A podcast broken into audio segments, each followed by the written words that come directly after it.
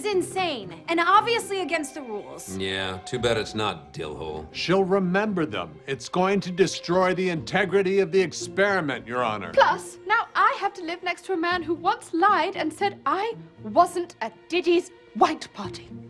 I was there, Eleanor. I was. You must believe me. And how are we gonna make Simone better when she's asleep the whole time? Hello? We can't work with this. Your Honor, you never stipulated that we couldn't choose people who had some sort of connection to them. Then Simone just happened to die on Earth, which was really, uh, really cool. You want to know how it happened, Chidi?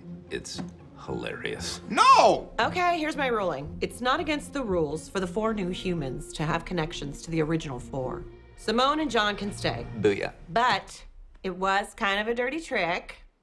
So, Michael can erase Simone's memory to the point before she met any of you. Fine. Have fun with your ex, Chidi. What's that thing you humans say when you're playing chess and you trap your opponent into an inescapable position? Oh, right. Eat butt, you ding-dongs.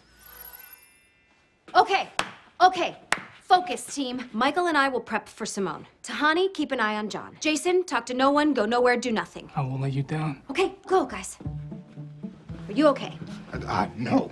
Very obviously, no. Look, you could spend a hundred years in this neighborhood before you even run into Simone. It'll be easy to avoid it. No, no, but we don't want me to avoid her. The whole plan is that I'm supposed to help them learn ethics so they can improve. Okay, okay. We can deal with that later.